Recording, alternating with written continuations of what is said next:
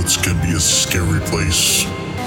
Dark shadows creeping in the moonlight, unfamiliar sounds surrounding you, stalking you. Is it a ghost, a werewolf, or something more human? What would you do if you found yourself lost in the strange woods? Join us as we discuss the paranormal, true crime, and anything in between with your hosts, Jeremy, Is that what German is? Just angry French? Jonathan, I don't have a response for that. and Peter. Seems like a good way to like stop your heart or do something weird. Why are people weird? Welcome to the Strange Woods Podcast. I don't know why every living creature in my house insists on vomiting on my floor. Is that still a thing? Dude, so my one of the dogs the other night, I don't remember when it happened, probably in the middle of the night, because in the morning I walked out to just a pile of dried vomit in the middle of Oh, And then so of course vomit freaking stinks. So I uh well I just started with some whatever spray foaming upholstery cleaner and a uh a brush on the end of my cordless drill. and that didn't help. I mean it got this like the surface debris away, but the smell didn't go away. So then I pulled out my kind of my cheap carpet shampooer that looks like a vacuum, but actually just puts, you know, soap juice in the in the carpet. and that seemingly just spread out the stink to a larger area. Oh, so Jesus. I then sprinkled baking soda all over it for a day and vacuumed it up. And then followed it again with another carpet shampooing, and it's still there. Not as bad, but yeah, it's there. Wow, it's awesome. rough. It's it's cool to sit down to watch TV and just smell faint dog vomit. ugh. Oh, that's bad. I can't say I've ever smelled our cat's vomit. So I Oh, guess God. that's a plus to cats. Yeah, let it dry in your carpet. It's awesome. When it gets down to the padding below your carpet, that's when it's really good. Okay, so I have a I have a an adjunct gripe to that, and it has to do with Peter poop. vomited on the carpet. No, again, yes, Peter, you got to stop with this. Ah, trying. I'm So you know that we lost our little Paco in December. last year because this will probably come out uh, in December. Oh, right. Okay, so it's been it's been almost a year, and we got two kittens, a brother and sister, Tallulah and Theo. Well, they are The long. most well behaved, Oh, beautiful God. animals I've ever seen. it's a lot of energy to have two cats, two two kittens. They definitely don't chew wires. Cats are very respectful of their humans. Mm, Okay. Um, well, to be fair, we had we've had Paco and Harry. Paco was 19, almost 20 years old. So I had him his whole life. And then Harry is going to be 13. So we've had adult cats for a long time. So we forgot just how crazy kittens are. And when you put two of them together, there's there's a lot of energy there it's a bit much. it's a bit much, but you know, we love them and they're wonderful. They are medium hair domestics. So this morning I get off of my 12 hour shift from work. I come in, I just get comfortable. I'm trying to find something to have for breakfast. And she comes running into the kitchen and is like, just kind of like freaking out. And I'm like, what's the matter? And she puts her butt on the ground in my kitchen and starts dragging it. No. Y'all, cat crap all over my kitchen. Jesus. a, a tur- a- a poop got stuck in her butt hair and she was trying to get it off of her and it was freaking her out. Literally around my entire island, there were streaks. I was like, no! There was literally nothing I could do to stop her. And she just kept running. And then she'd stop and scoot, scoot, scoot, scoot, scoot, scoot. And then she'd get up and run. And I was like, wait. And I was trying to catch her. she don't have worms again, huh? It was because this was, it was stuck on her. So gross. So gross. So then, of course, the beautiful aroma of cat shit Good is smell. all throughout my kitchen. I wear it daily. Oh my God, y'all. So, short story I had long. the privilege to be sleeping during all this. uh, Well, mm. What else is new? so she's trying to get herself together, right? Trying to clean herself up. It's not working. That's how much poop was stuck on this cat. I'm like, this is horrifying. So, of course, Lysol, clean everything up, right? And I go to check on her, and she is trying to jump on my bed and still has crap on her. So I'm like, okay, well, this can't happen. So bath, right? But I tell you, this little chick hollered like she was being murdered when I put her in the bath. I went running because I didn't know she was giving her a bath. I get to the door and both of the other cats are like pushing their heads against the door trying to get in. They're trying to break the hell door down. What are you doing to her? Like they, like Harry and and uh, Theo are both heaving their bodies into the door. I can hear them. Like while she, you would have thought I was pulling her eyelids off or something like that. Like I she was. like water. Don't put me in the water. I don't want the water. You put me in the water. I'm all wet. Help! Like I mean, Help. and she's just looking at me like, "Why? Why, why are you doing this?" I'm like, "Because you're covered in poo." So, yeah, that was my morning after I got off of a 12 hour shift at the ER, from cleaning human crap to cleaning cat crap. And this is why I don't own a cat. Oh, but look, but that's not every day. They're wonderful. This is just one of those things. It's kind of like, Every day they're just chewing on our wires. well, you want to get rid of them? No. Hello, listeners. Does anybody want to uh want three three Woodward cats? Well, we decided to to give Phoenix a ham bone after Thanksgiving, Don't do that. and I don't I don't know if it was crap or if it was vomit, but apparently my father-in-law woke up to the sound of it and went out to clean it at like four or five in the morning, Oh, and no. he said he proceeded to have to go to the bathroom to vomit. So yeah. it was bad. I'm picturing, you know, on Christmas vacation when the dog's like choking on something under the table. Oh, he's just yakking on a bone. He got it up. He's all right now. Oh yeah. That's what I'm picturing. well, let's talk about what we're going to talk about. Yeah, we're going to talk about kissing dead chicks. Ooh, Maybe, uh, today on today, I have a lot of personal experience in this matter. Oh, do you? He did kill Brittany. Yeah, that I practiced on my wife after. I'll tell you about it later. Oh wow. Whoa, that took a lo- Yeah. long turn. Oh, yeah, dun dun dun. All right. So what is this number 31, 32? What is this? Who's who's counting anymore? I think Yeah. it's 32. I forgot to look. That's the job of the website. Yeah, I didn't go to school for math. It's fine. We are at almost 4,000 listens. So thanks everyone for that. Yay. Yeah, that's awesome. Thanks, guys. But to clarify, um, we're talking about L'Inconnu de la Seine. Is that how you say it, Brandy? Yeah, good job. Is that really how you pronounce it? Mm, I'm sorry. Uh, I, I said I was going to use my best French accent for this. do it. Please Go, don't. go, Lemire. Please Do it. Le Colonel de la Seine. Yeah, I don't think that's. Uh, That that's I, I, that's I, offensive. I think so. It sounded more German, actually. He's so angry. Got real hard. Yeah. Is that what German is? Just angry French? Angry. Sorry to our German listeners. Yeah. Well, here's the thing. My great grandmother was born in Germany. I can talk all the shit I want. Now, you guys, No, no, no, no. I have lots of German in my background too. So, uh, Wiener Schnitzel. I have French and German in my background, so I can make fun of them all at oh, once. There you go. Hey, German, Yeah. and English. I got the trifecta of white people. We got papers. So we can say what we want. I got, I got paper. I got receipts. So, uh, yeah, yeah. Oh shit, I wasn't muted. Sorry.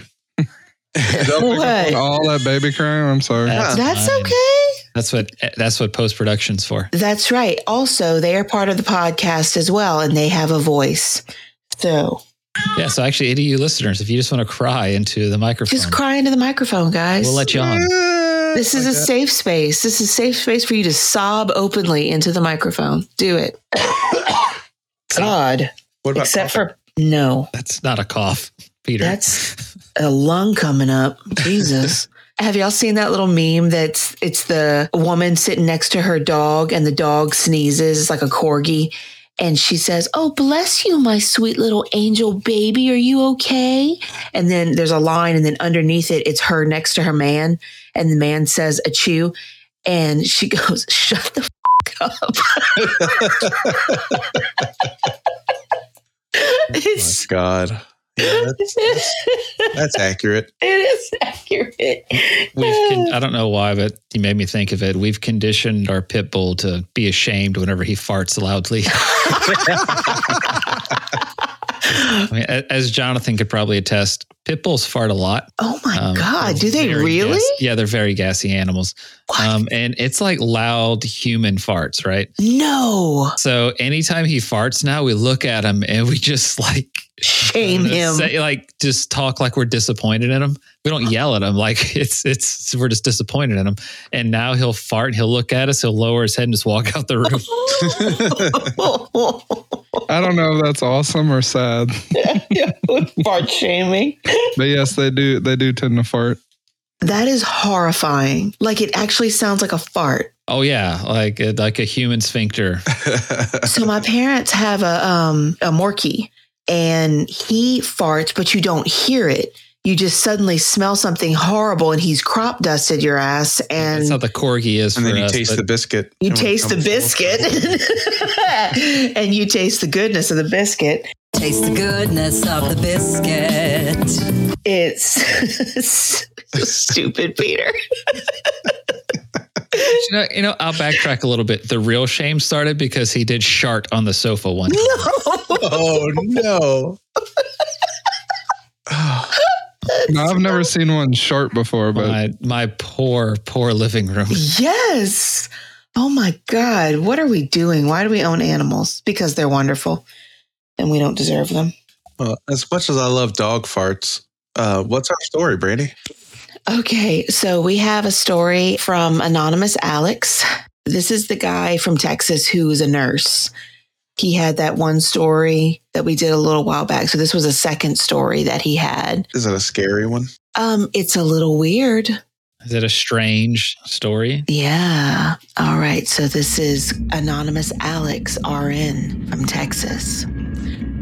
I worked in a nursing home, 3 to 11 p.m. part-time. One night around 8:45, I was charting on the 60 patients that I had when a resident who never left his room, even had all his meals in his room, came out. He walked to the wall clock and looked at his watch, which he held in his hands, then walked back to his room. About 10 minutes later, he did the same thing. And he asked me, What time is it? Nine o'clock, I answered. He again looked at his watch and walked back to his room. I took a break from charting and went into his room behind him. I asked, Are you okay? To which he answered, Yes. Then I asked him, Would you like a Coke? To which he accepted. I brought the Coke, went in and sat while he drank it, and started talking about his life, his work, his family. After about 15 minutes, he said, Well, thank you, and went to bed.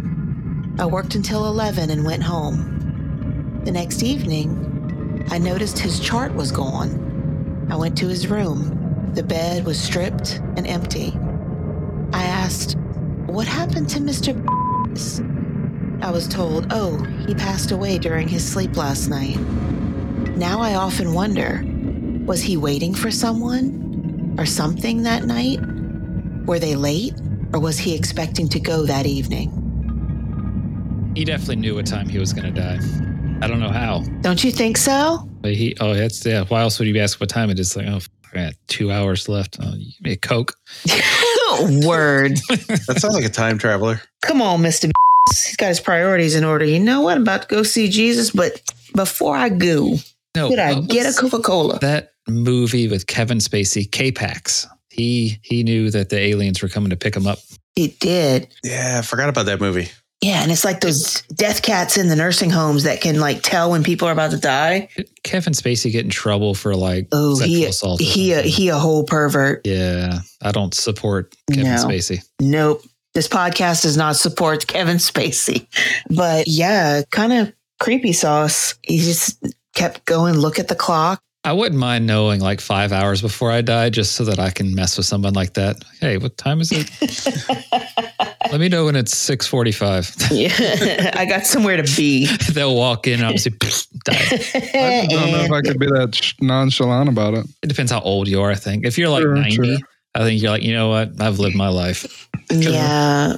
Yeah. I like the story. I mean, nursing homes are just inherently creepy. Agreed. I mean, some of them are nice, but yeah. Um, they're depressing. They're the saddest places on earth. They're notoriously understaffed in these nursing homes.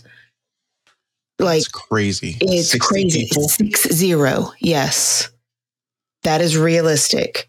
One RN, 60 patients. Now they have helpers, but you are one nurse charting on 60 patients. It's insane. That does feel like it's way too many. Well, I mean, Incredibly too many. even coming from a, like a high pressure situation in the ER, I mean, what would be the most you would see there? Five or five to ten?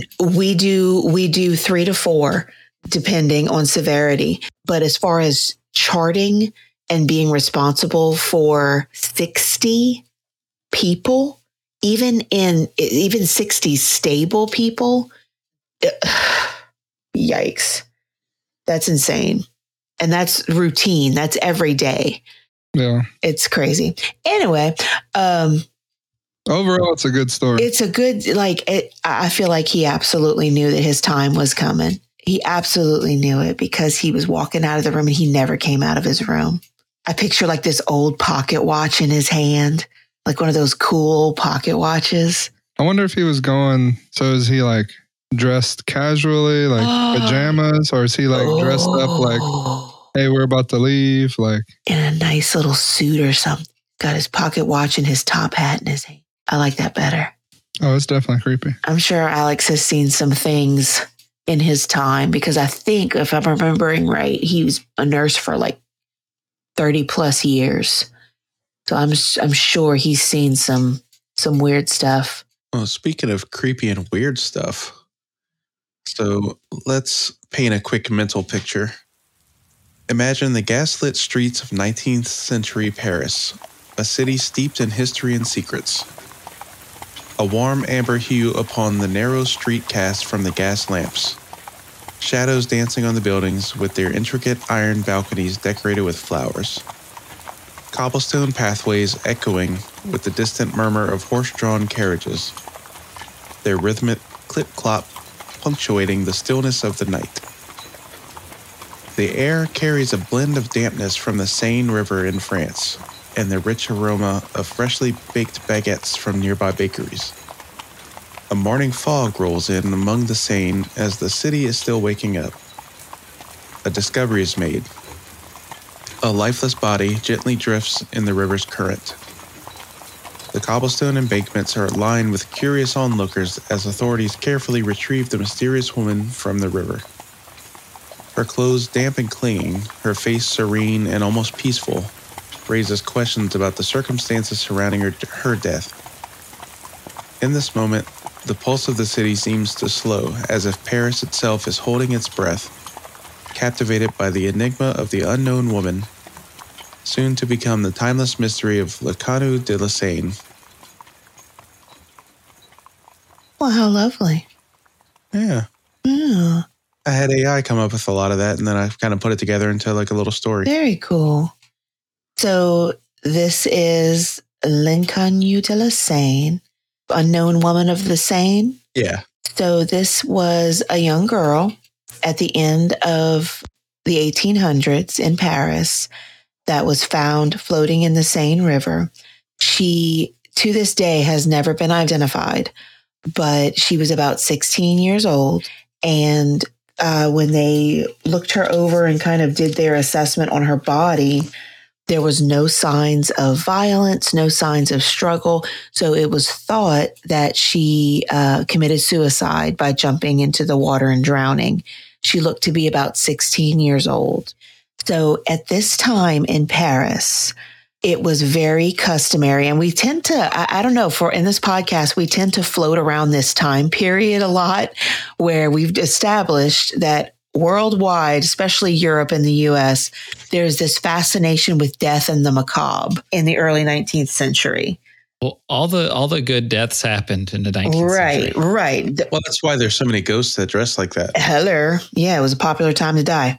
So the this fascination with death and the macabre and just just spooky things was very very big right right at this time and it was not unusual In fact, it was commonplace for unidentified bodies to be put into the Paris morgue with a viewing window, and people would literally line up to go and look at the unidentified and dead bodies. Was that the obituaries? of It, the time? sort of, I kind of, yeah. It sounds like it. So was that just was that just a way to like kind of try to identify bodies? Yes. Like, hey, we found this dead bitch. Does anybody know her? Exactly. But also, it was a pastime.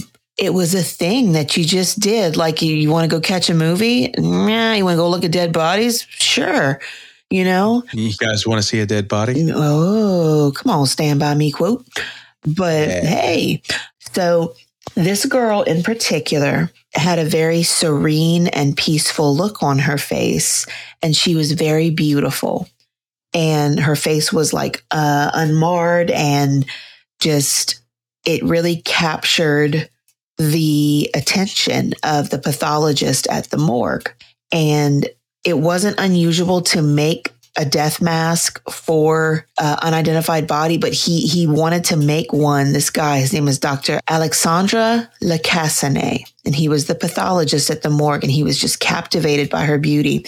He was so struck by her serene expression that he felt compelled to preserve her face. So he made a death mask of her face. Not creepy at all. Well, it was common. It was common for memorials. It was common for an uh, anatomical study, and it was even common for you know artistic reasons. So basically, the process involved covering the face with plaster bandages, um, and it created this detailed mold that would capture everything, even like expressions on the face. So eventually, the death mask was I don't know if it was sold or if somebody just like, you know, pirated it for lack of a better way to say it. I don't know. Um, but eventually it, it found its way into artisans selling it, you know, for like decorations. Yeah, she blew up. So basically, she had the opposite of a resting bitch face. So everyone just wanted her visage in their Well, house. exactly. Yeah. And like literally in their house, like she became this object of fascination. They would make, you know, you know those brooches called cameos. They're old brooches, and it's like a profile of a woman's face with a black background. Background. It's like a silhouette, and then it's a brooch. It's called a cameo. They would do those of her jewelry. They would have her face, the death mask recreated, and it would be around their house. Um, women of the time modeled their look after her. Like she blew up. She inspired some paintings. It, it was, she just became this, like an actual cultural phenomenon was this unknown woman of the saying and was a huge influence. In fact, there was, that's what I was trying to find earlier today. There was a book of um, sculptures and busts and it was all these famous sculptures of um, all these well-known figures and she's actually in that book. Um, so the mask was replicated and sold by a family called the lorenzis. He was a letellier a letellier and last name was lorenzi. So Atelier Lorenzi was founded in 1871 in Arcueil, France, and it was a shop where they had plaster casts of things and molds. And the one who opened it, Mr. Lorenzi, Monsieur Lorenzi, um, saw this face and decided to replicate it. And it sold crazily. Yeah, it's so popular you can still buy it today. You can still buy it. It's called the uh, Noyer de la Seine, the drowned woman of the Seine. Yeah, I think it said it was like 130 bucks or something. Yeah, it's a, hun- get it's a hundred. Yep, one hundred and thirty dollars for a plaster one, and um, uh, one hundred and seventy five for a shiny glaze. And they are still known today. They're still open. They are still open for business, and they it's still their best known item. And we have some pictures that we're going to put on the website of the shop and uh, of their of their products, and it's very very cool. But she just her face was a huge fixture in the Parisian bohemian society Like it was, she was inspiration for artists, poets, musicians, filmmakers, writers. For example, uh, Pablo Picasso used her as inspiration for some of his work.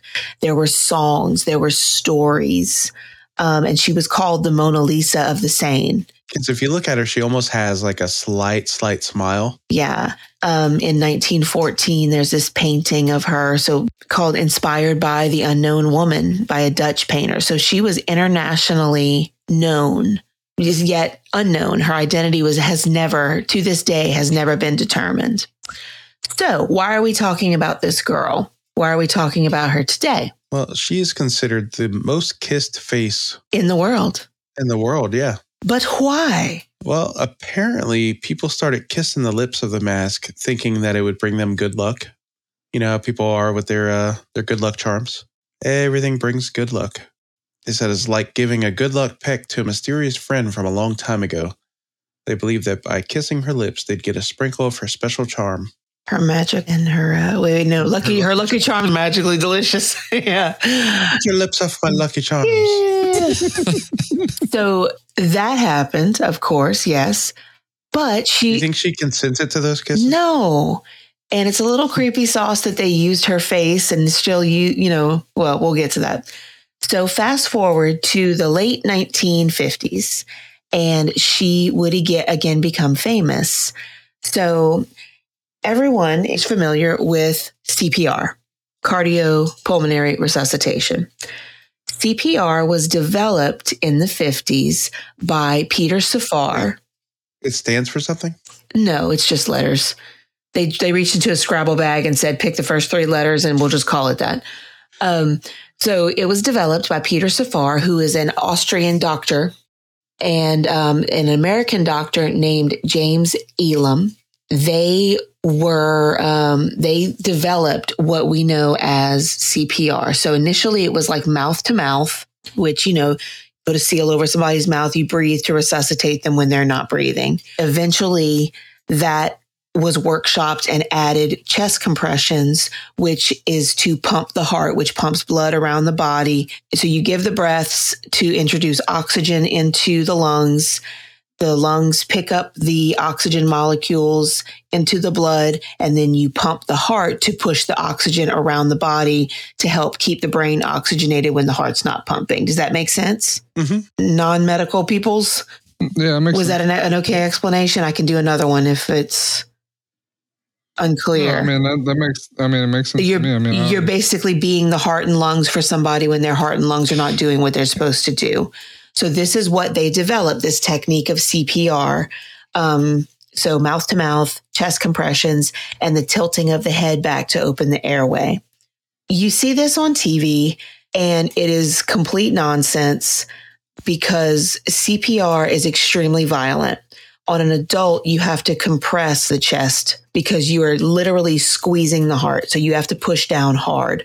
So, in order to learn this, students, doctors were having to practice on each other. Oh, which yes which can be very very dangerous because it's at a minimum it's painful.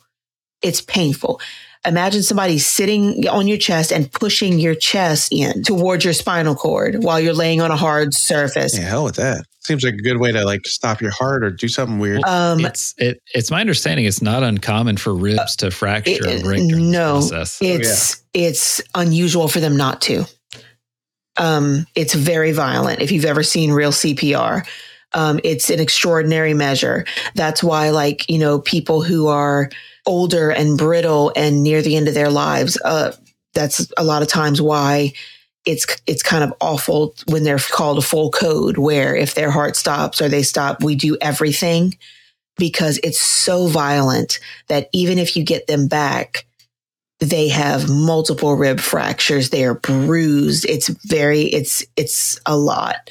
So it's considered an extraordinary measure and these people were having to practice learning this on each other. So these gentlemen were trying to find a way for them to learn how to do this without hurting each other.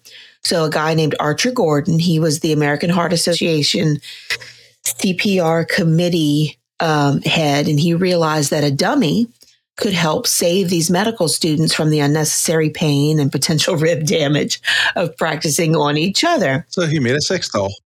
So in 1958, he turned to a well known Norwegian toy maker named Asmund Laerdal with a plan to make a life size training tool to assist with teaching. He, they wanted a female doll because Lord knows men wouldn't want to perform mouth to mouth on another male. Jesus, I never even thought about that. And he actually, in a relative's home, had seen the unknown woman of the Seine. He had seen a piece of art with her on it, a de- a death mask, and decided to make her his model. So she was named Resusci Annie in Europe and CPR Annie in the US. And it is her face that is on the CPR dummy. And fun fact, if you ever heard of uh Michael Jackson's Smooth criminal. Um, Smooth criminal. Criminal- So the story with that is that Michael Jackson was taking CPR class, and if you, if anybody knows uh, basic life support BLS CPR, the first thing you are taught to do when you approach the person that's down is you say, "Are you okay? Are you okay?" You try to talk to them, and so they would say her name, Annie. Are you okay? And that's where that line comes from in Smooth Criminal. Or you know. Right? Isn't that crazy? So, because of the mouth to mouth, she is the most kissed girl in the world. Thousands and thousands, hundreds of thousands of- of these dolls, these dummies were reproduced, and they are still used across the world today. So, she was first presented at the um, first international symposium on resuscitation in Norway in 1930. She was made of soft plastic with a collapsible chest so they could practice compressions. And she had Was it complete with uh, ribs crack? no, probably not. That was the later models. Um, and her lips were open to practice mouth to mouth resuscitation. She was produced and reproduced worldwide through Laerdal Medical. And later models included a simulated carotid pulse, pupils that could What? yeah, pupils that oh the That ones detailed? look the ones that they have now are crazy crazy detailed. Um, it's very they call them uh, they have a sim lab at uh, at our college that we went to, and there's a really advanced one there.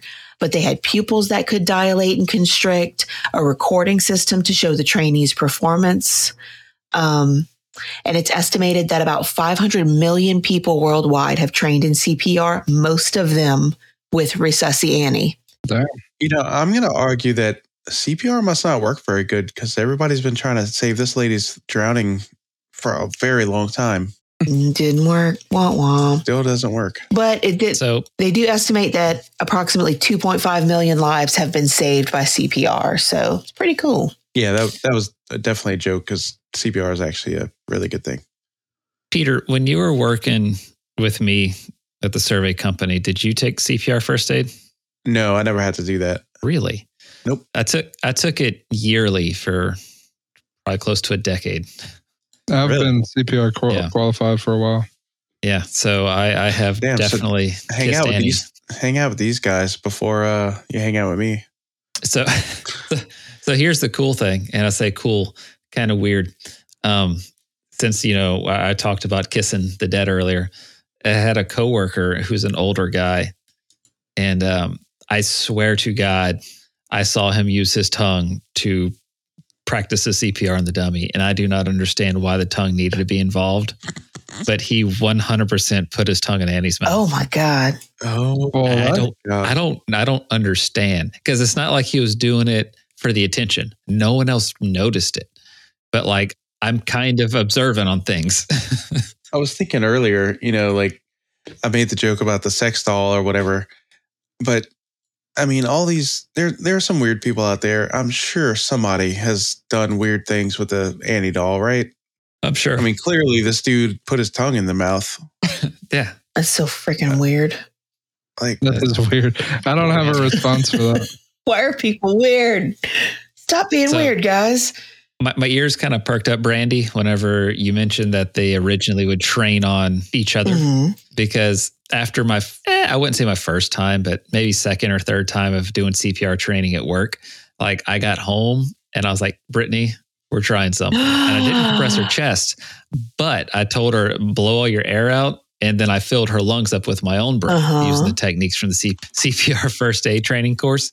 And then I had her do it to me. And the feeling of someone else filling your lungs with air, a little weird. Yeah. Not going to lie. But it works, would right? imagine. It works.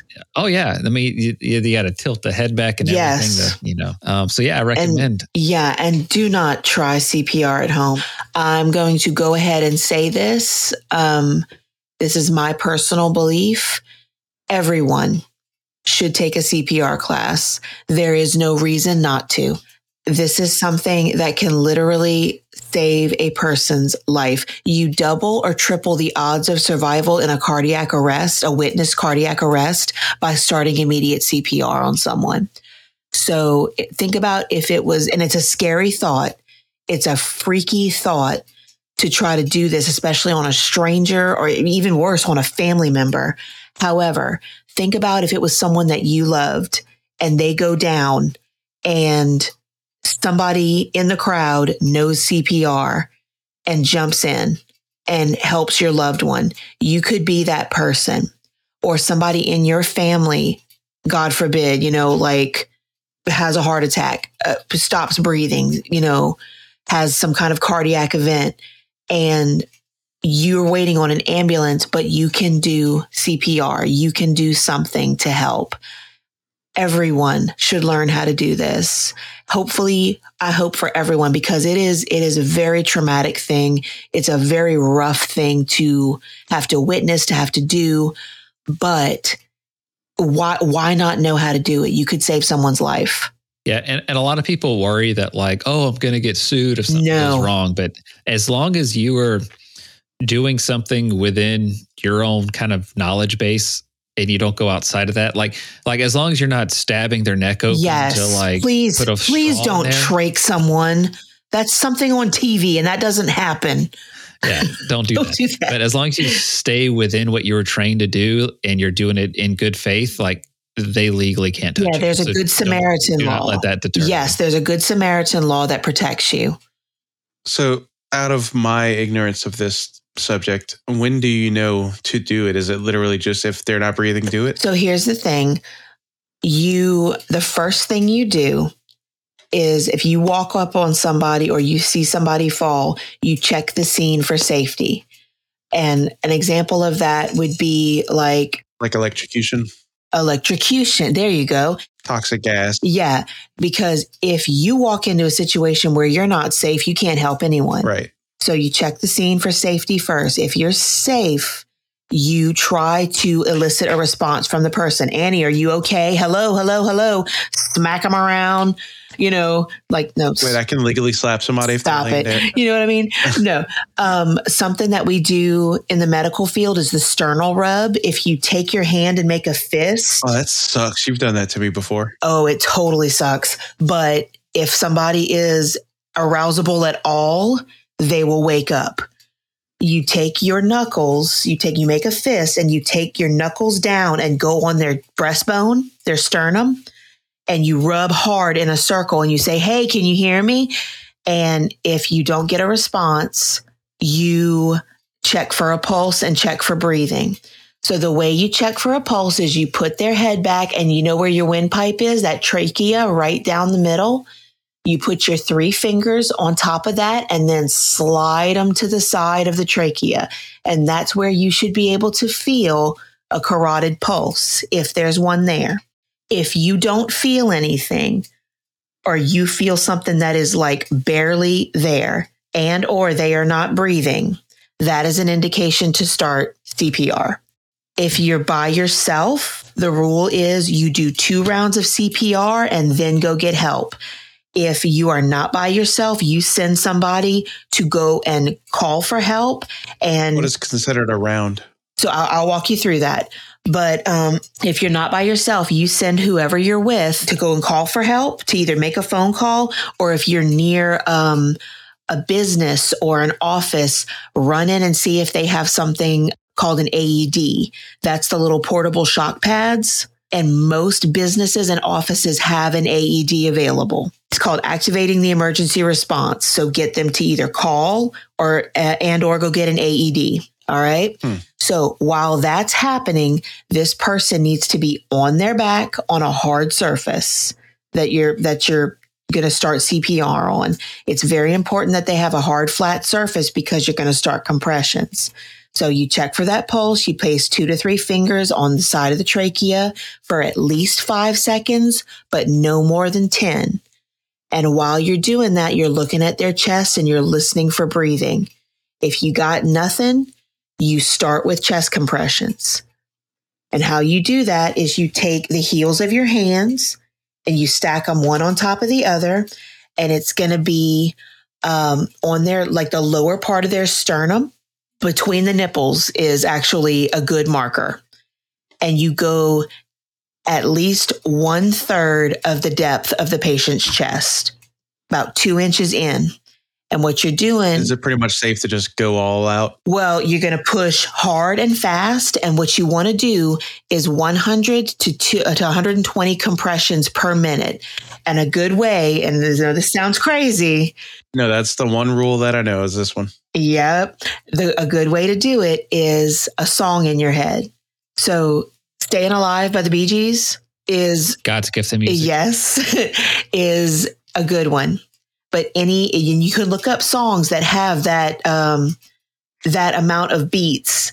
Um, what is it called, Petey? What's the term for it? Uh, BPM. They're, they're BPMs. Oh, okay, beats per minute. Hey, Yeah. That's that's a medical thing too. Okay, all right, I didn't realize that. But you can look up beats per minute for songs to have a song in your head. But "Staying Alive" is always the one that I use. So there's Eye of the Tiger, Set Fire to the Rain by Adele, Wannabe by Spice Girls, Oh no! um, Numb by Linkin Park. I'm reading kind of the more uh, out there ones. Hollaback Girl by Gwen Stefani. okay, Getting Jiggy With It by Will Smith. Oh, here's a good one. Work It by Missy Elliott. okay.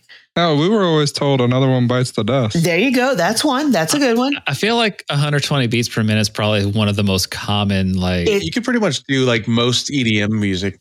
Like any song you can think of, just do it to that beat. Well, it, but it's important to do that range because what you're doing is you are acting as the pump for the body. You are circulating the blood, which is in turn circulating the oxygen to the brain and heart. And because if you don't have oxygen to the brain, you get brain death. Yeah, because too slow, you're not getting enough oxygen. If you're doing too fast, it's not as efficient, right? It can't absorb as fast. Yes. So it's important to do that range or 100 to 120. Here you go, Jeremy. Supermassive black hole. There you go. So you're going to push hard and fast, but you need to make sure that you allow the chest to fully recoil between compressions. So you can't just hold down and push, push, push, push. Like you have to let up, down, up, down. Chest compressions are exhausting. Um, so here's the best one on the list. NSYNC. Bye bye bye. oh, that's messed up. And, that's messed and I'm sure Brandy was about to get to this, but an important thing is do not bend your elbows while doing this. Yes. Don't do like TV says. Even I know that. Yes, if you've seen CPR on TV, forget everything you've seen except for the two breaths because it's all wrong. It's all wrong. Um, Doesn't it change every year or something too? well, they're always reassessing the best way to do things and what's priority, but it's essentially been the same since its development with with some tweaks here and there, you know, based on research, based on, you know, success and failure. But it's pretty much the same thing. It's 30 compressions and two breaths. And you recheck the pulse every five cycles of that. So that's that works out about every two minutes. So So like sing a, sing a chorus and so you Okay. you count out loud one, two, three, four, and you do 30, and then you tilt their head back, you pinch their nose, you make a good seal over their mouth. put their tongue in their mouth. Peter, I'm trying to teach people how to do CPR. Don't lick the inside of your patient. Don't lick the inside of their mouth, head back. You need to make sure that you tilt their chin back because you have to open the airway. That's actually debated right now. So What? the the most recent class that we've attended, or at least that I've attended, through Amer- with the American Red Cross. They're debating how important the breaths are. Oh, The breaths are to are supposed to stay, but the head tilt chin lift is something they're thinking You about to. getting rid of. really? But you have to do that to clear the air because if if Oh, what if they have a neck injury? Yeah, you don't know if there's a prior So neck injury. that's a great question. If they, if you suspected, like, like, what if this is somebody who fell off a roof? You don't move those people. There is something called the jaw thrust. So that's a little more complicated. You take your fingers and put it under their jaw and push their, the bottom of their jaw forward. And that will open their airway without manipulating their neck. Yeah, kids used to do that to me in school. Like, like they kind of like choke you, jab their hand into your throat real hard. oh that's a different that's just a dick move. Yeah. What an asshole. But I know what you're talking about. So yeah, 30 compressions, two breaths, and you want to do that five times. If you are by yourself and you come up on this person, you did not witness their their falling out. You want to do a minimum of this this 2 minute act. You want to do this for a minimum of 5 cycles. You want to do a full round of compressions and then you run to go get help. Why do you do that? Because you don't know how long they've been down. You want to act as the pump, but you also need to get someone to come and help you. If you're out, you know, with no one to help, then, you know, there's no, there's no backup coming. There's no ambulance. So you need to reach out for help if you're by yourself. But by doing this, hopefully you will have given them some oxygen. You will have perfused their brain enough to give you some time to run into, you know, a, a, a local building or flag somebody down on the road or something. Hopefully, you have your cell phone and you can speakerphone 911.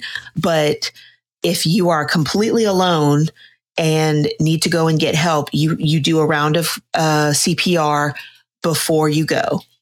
Now, if you have your friend coming back with reinforcements, great. The rule is you switch out after this round of compressions. So you do the 30 compressions, two breath, five cycles of that, which is about two minutes of time. And then the, the appropriate practice is to switch out the compressors at that time. So get somebody else to do it. If someone is not CPR trained, you can still walk them through chest compressions because chest compressions are very fatiguing. They're very, very taxing on your body. I do them as part of my job. It still kicks my ass every single time. So, me being not certified, I'm still allowed to do it. Of that. course, of course. And what I would do is I would say, you know, put your heels of your hands one on top of the other, on top of this, and I would walk you through, push hard and fast. Make sure you let you, the chest recoil every single time. Count out loud, 30 compressions, one, two, three. And you do that. And then you do the breaths, you do another round of compressions, and you do not stop doing this until help arrives. or you pass out. Hopefully not. Never stop. Here's the thing. Here's the thing. Here's why it's ideal to have people help you. Your compressions have to be effective.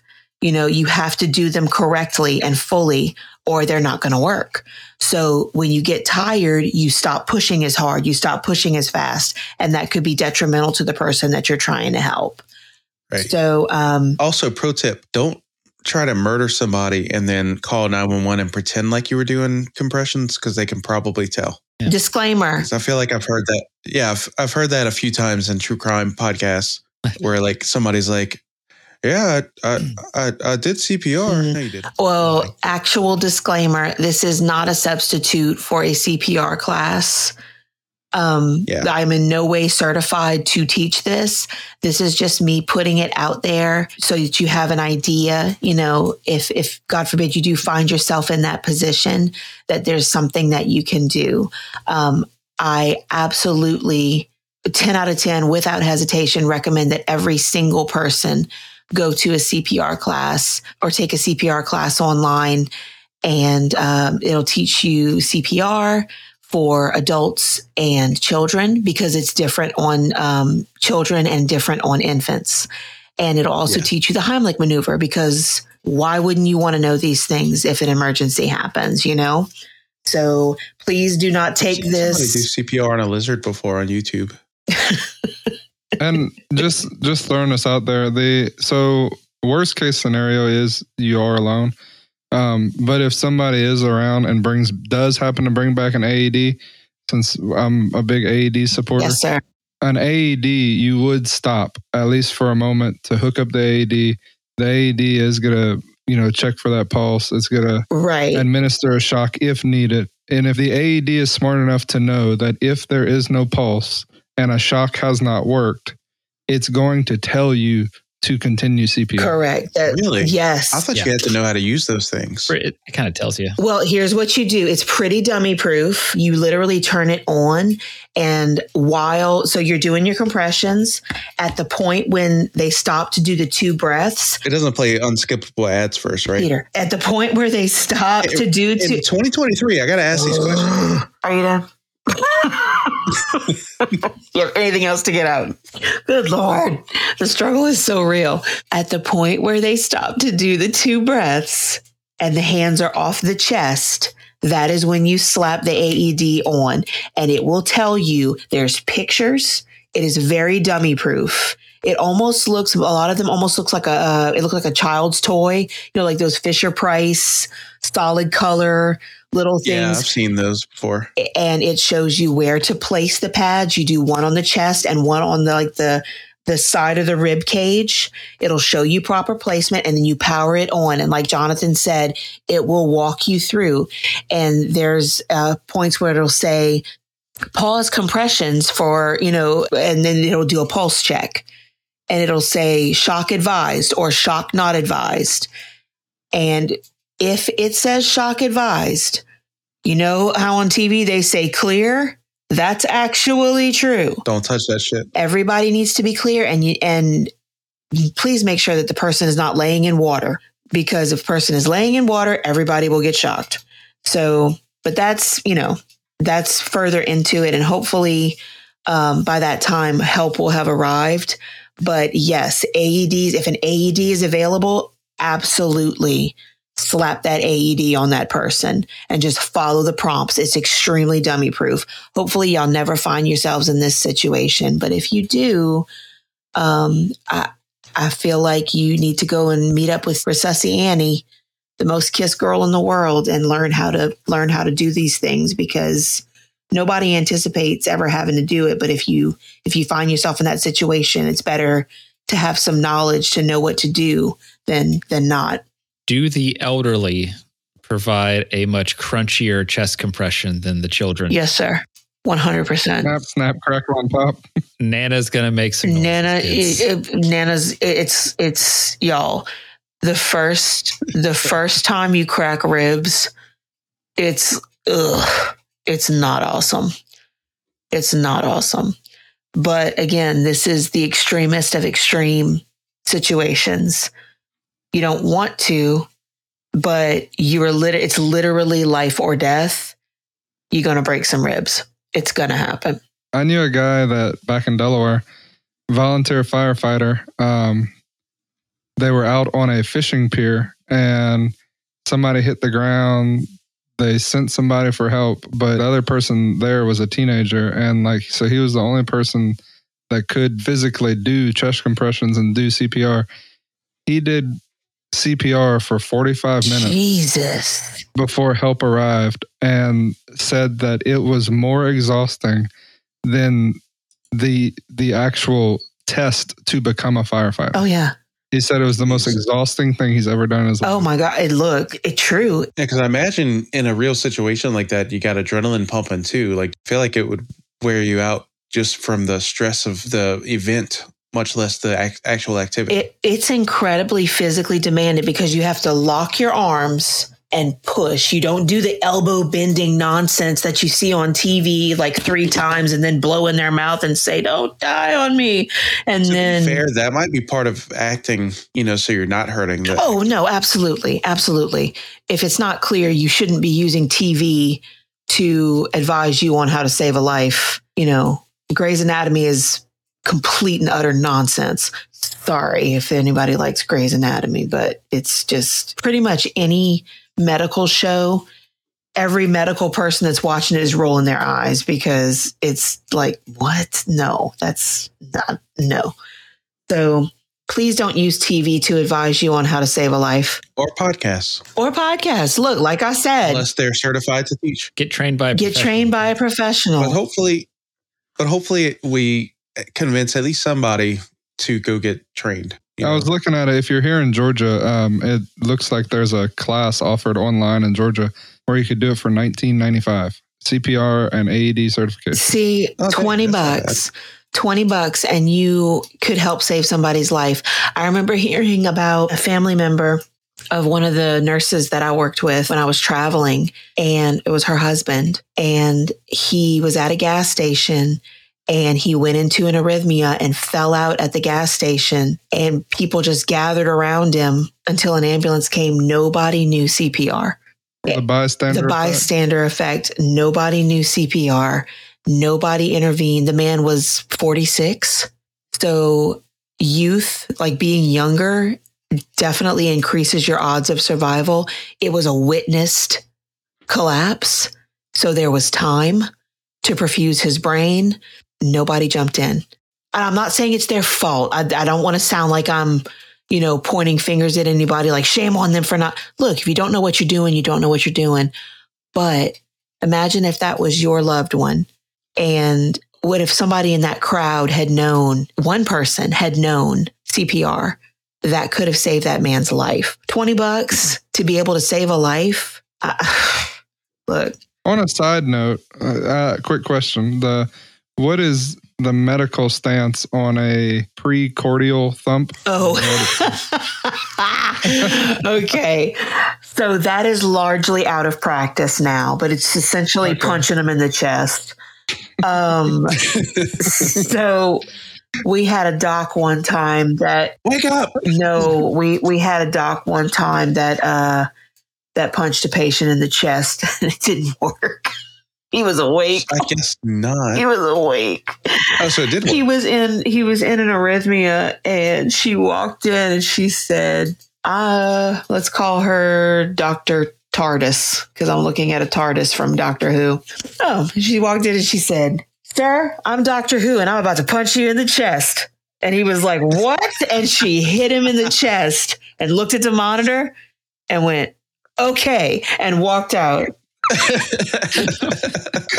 It says that it creates two to five joules of energy. Yeah. It used to be it used to be more common practice than it is the precordial thump. Um, but that's that's yeah, they don't really do that anymore. what about the postcardial thump where you punch them in the back when, When they're choking? punch them in the punch them in the butt. No, you punch them in the back when they're choking. I don't think that's recommended, right, Brandy? Back slaps? Yeah, do they do back For a baby they do. For a choking baby? Yeah, but for a grown ass man. No, that's that's Heimlich. That's round the round the body and pushing up and to the right with uh, abdominal thrusts. Ooh. abdominal thrusts is what they're called. But that's another podcast. That's another episode. I hope I'm not overstepping by giving these by giving these steps. No, we're saving lives out here. Well, but, but like I said, I'm not certified to teach this. I don't want to give, you know, I, I hope I gave everything correctly. But I just I really do feel like people need to learn CPR. There's no reason not to. Yeah, I mean, everybody knows this is solely for information and entertainment purposes. Uh, We fully condone you going and taking a real class. Absolutely. I mean, it could be done online or in person.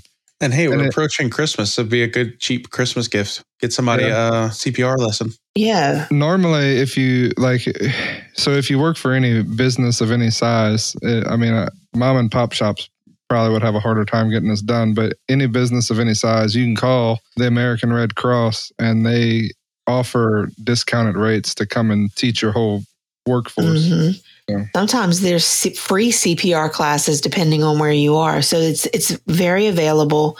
Oh, um, while I'm thinking about it, uh, if you're walking through the Atlanta airport, you can practice it on what is almost a video game. Really? Really? It's not really a video game. I make fun of it. It's it's a dummy that sits there in the airport and it just teaches you CPR while you're waiting on your flight. Okay, that's freaking cool. All right, I'm gonna need you to fly me out there and uh let me try it. That seems like a good way to keep your kids occupied. Like, hey, kids, go do expressions and wear yourselves out. Yeah. Annie, are you okay? Poof. Annie, are you okay? Poof. Precordial thump. Not how you do it Wrong. Um, fun fact I just re upped on my BLS certification, basic life support, and I used an Annie dummy, one that has that feedback that shows you how hard you're compressing and how fast and whether they're effective. It's pretty cool. That's cool. Yeah. So to to full circle this back around, we said that our Lady of the Serene, how do you Sane. pronounce that? Sane, like the Lady of the insane, like like somebody who's insane, but it's the Seine River. Insane in the brain. So Our Lady of the Seine is what was modeled for our first CPR dummy. Just going back to her full circle, I was looking at a little bit of that. Since they said they don't know where exactly she came from, I was curious to see where she could have come from. So there's no real river that feeds into the Seine. The Seine has a source. It's not like multiple rivers flowing into the Seine. You and your water, was the- Jonathan. That was the one. That was the one picture I sent earlier. I love how Um, obsessed you are with water. It just makes me happy. But yeah, so if she ended up in Paris, she was pretty close to the headwaters of it, regardless, because it flows from Paris um, out n- in a northwestern kind of course until it gets to the English Channel. There it is. Okay. I was looking for a name of a body of water, There you the. English Channel. So it flows out into the English Channel. Hmm. That's all I was getting at. Like she didn't wash in from somewhere Right, else. right. So she's probably a local. And it's crazy that nobody knew who she was. That's kind of what I was getting at. and yeah, and it's a little it's a little how do we feel about the fact that her face was used, you know? I feel like today that would never happen. I feel like yeah, especially without uh, like permission. Right, right. I feel like that would be hugely frowned on, but it's kind of it's kind of cool in a way though because she has this legacy, you know, like what a cool thing to have been a part of, you know. But, but just the one person like, man, she has a really peaceful face. I'm going to take a mold of it. They were Hey, you know what we're going to do? We're going to sell this. they were so, but they were obsessed with that kind of thing. It was like yeah. trendy and like even the women's makeup and look at the time they modeled after her. Like she was a cult, literal cultural icon in Paris. This unknown woman, like the mystery and the the spookiness of it, like they they wanted to be her and have her face everywhere. And oh, it's just crazy to me. Freaking influencers. Ugh. Hashtag 19th century influencers. Follow us on all social medias and make sure to like, share, and comment on our posts. Let us know how we're doing and suggest new episode ideas. We love to hear it. Wow. if you want to share a personal story with us or be a guest on a future episode, email us at strangewoodspodcast at gmail.com. Does anyone use AOL anymore? Probably not. Hey, we also have a Facebook fan page where we chat and share strange memes. This is great. We, hey, we also have a Facebook fan page where we chat and share strange memes. Don't forget to check out our website at strangewoodspodcast.com, available at internets everywhere, where we share pictures and details about each episode. And as always, thanks for listening. And don't forget, we have merch at booteesapparel.com. Wow. We're strangers. Later, strangers. That's strange. Later.